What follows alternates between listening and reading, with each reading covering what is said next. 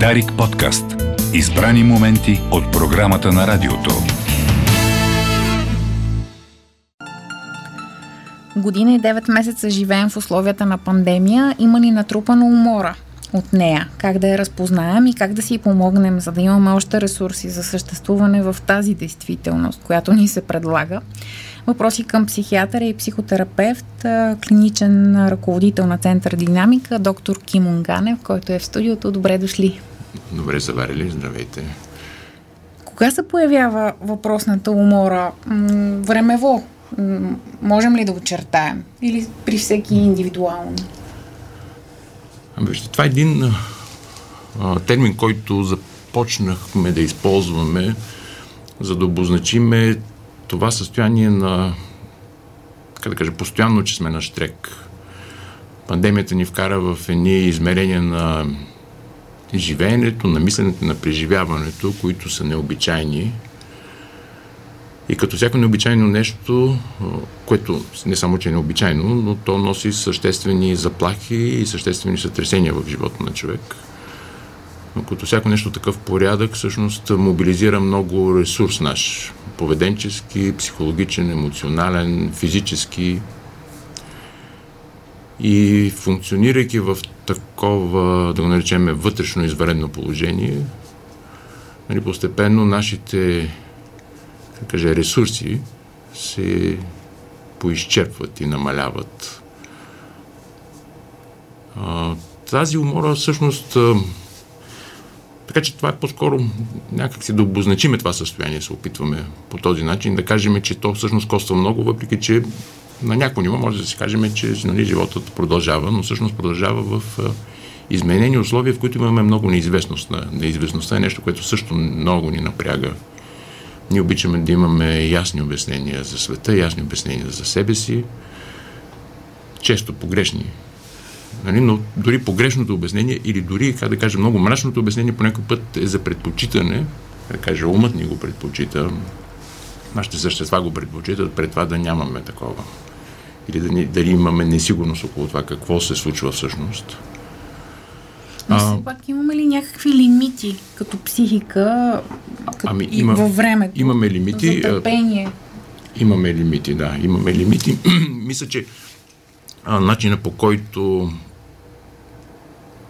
аз се опитвам да мисля за, за умората е нещо, което ни предупреждава, когато започваме да забелязваме нали, как всъщност трупаме трупаме напрежение, трупаме отекчения понякога. Апатия, да. Апатия, по някакъв път ставаме по-раздразнителни, почваме да злоупотребяваме повече някакви вещества, почваме трескаво да вършим неща или пък трескаво да не вършим и се блокираме. А така че това са предупредителни сигнали. Аз бих казал, че към днешна дата, т.е. така считайки, че истински промените започнаха от март месец 2020 година, а, към днешна дата ние сме отвъд умората в някакъв смисъл. А, нещата, които сме, как да кажа, нещата, които сме успели да променим, сме променили. А, някои от тях вероятно са адаптивни, някои от тях вероятно са неадаптивни.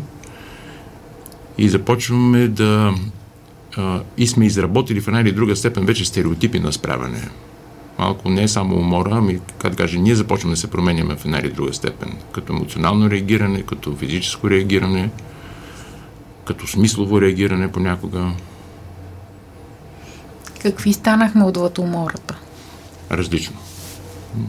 Различно. Някои хора просто развиваме симптоми това, за което сме уязвими, се проявява в такива времена, след като се изчерпи психичния ни ресурс, за да се аклиматизираме и приспособяваме към настоящата ситуация. Имат, имате предвид паника, таки може би, или? Това паника так е много популярен термин, аз бих казал малко по-широко. Всякакви прави на тревожност, а, депресивни реакции, злоупотреба с вещества повече, ако сме били склонни да употребяваме, а, и някои по-фини промени, които всъщност също костват много способността да се радваме на нещата, способността да се свързваме с други хора, способността да а, предприемаме неща. На първ поглед понякога изглеждаме добре, но всъщност в, а, вътре в нас а, сме се, как да кажа, свили малко. Стеснила се, стеснила се хоризонта ни, стеснили са се възможностите ни да абе, как да кажа, да чувстваме и да се свързваме да с света. Да, да, да му се не види. Да живеем пълнокръвно, да. Най-точно казано. Да, и за това и това усещане за безвремие. Усещането за безвремие, да, усещането за безвремие е също много изтощаващо. Ще да кажа, една от м- емоционалните ни нужди е да можем да се радваме и да празнуваме и да можем да скърбиме. Мисля, че и двете са важни. По някой път отделяме много внимание на радостта. Аз сега някакси, а, как да кажа, и в ежедневието, и в по-големи събития, като че ли а, намалява възможността да някакси да отбелязваме хода на времето. Затова помагат много неща, нали? Помага виртуалното общуване, помага това, че телата ни са изключени в голяма степен от, кому... от общуването, а всъщност ние сме цели същества. Не сме само глави, които говорят. Нали, всъщност, голяма част от това, което аз наричам мислене, малко скоби ще кажа, значи като казвам, често като говоря за мислене, аз имам предвид способността ни да мислим преживяванията си. Не толкова да създаваме абстрактни теории, които също е изключително ценна човешка способност, но в случай като говоря за мислене, способността да мислиме преживяванията си, да ги усещаме, да ги наместваме, да ги използваме, да стъпваме върху тях и да продължаваме нататък.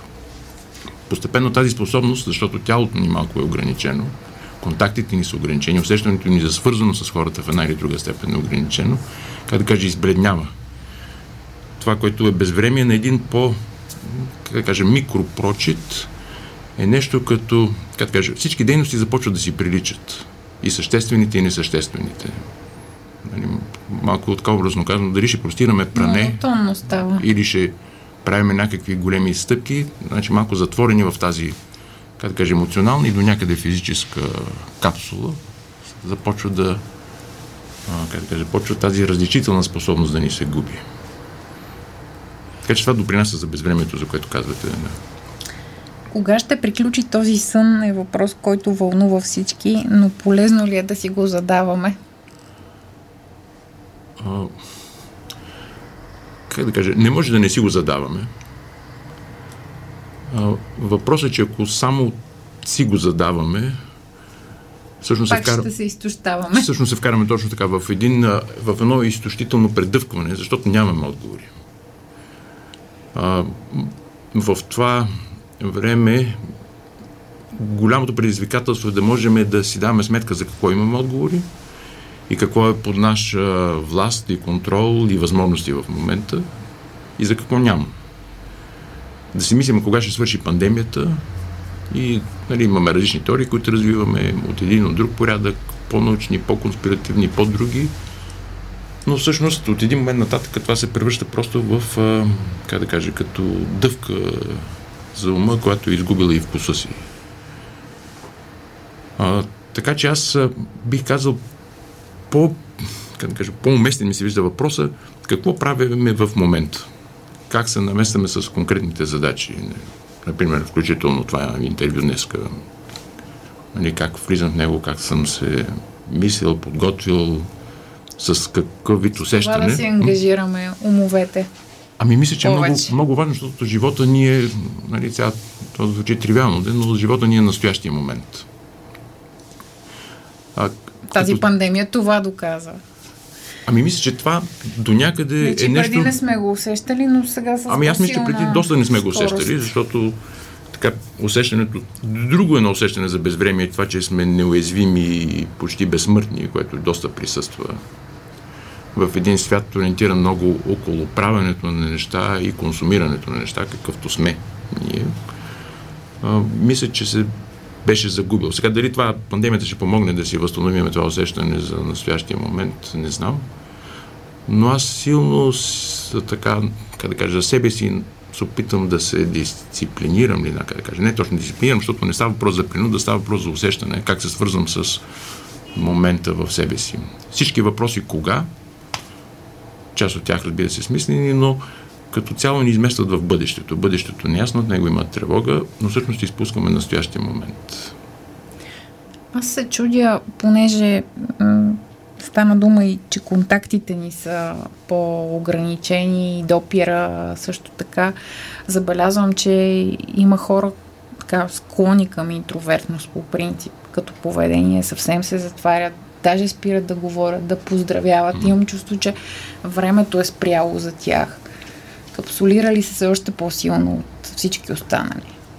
Да. Ами да, не е естествено състояние нещата. Разбира се, някои хора са по-затворени, други са други пък има много трудно да бъдат затворени. Всъщност, имаме и двете тенденции в себе си. Както да бъдем навънка и свързани, така и в някакъв степен затворени. Така... Вижте, ние сме социални същества. Голяма част от нашето усещане за нас е свързаността ни с другите. Независимо дали тя е много бурна и присъстваща или много дискретна и от гледна точка на екстравертния човек, интровертния може да изглежда изключително затворен, но другите са, как да кажа, част от нашата природа.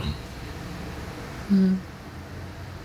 Усещането ни за свързаност и принадлежност е нали, ние се разпознаваме като българи, като аз като психиатър, като работя с колеги, имаш приятели.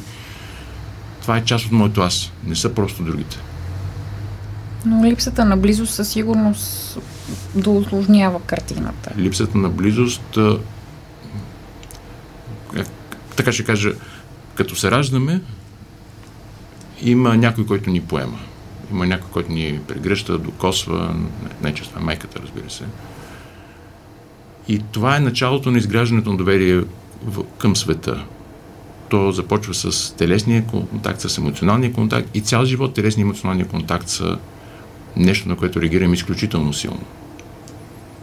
Когато това изчезва, когато това е поставено под въпрос, намалява сигурността ни в света, намалява това, което наричам доверие, базисно доверие, това, че светът е място, където аз мога да бъда. То се разкъсва и връзката с семейството. Сега, вероятно, не при всички семейства се е случило, но има такива, които наистина не смеят да се виждат, да се срещат камо ли докосва. Да, губиме връзка с близки, с родственици, с, ставаме също, изолирани. А, така, така да. да губиш почва под краката си. Да. Да. И всъщност живота минава и в някой момент някой умира нали, и тогава нали, какво е станало с тия години, които сме пропуснали. Тежестта става още по-голяма. Тежестта е, да, голяма част от малко нещо допълнително ще кажем, част от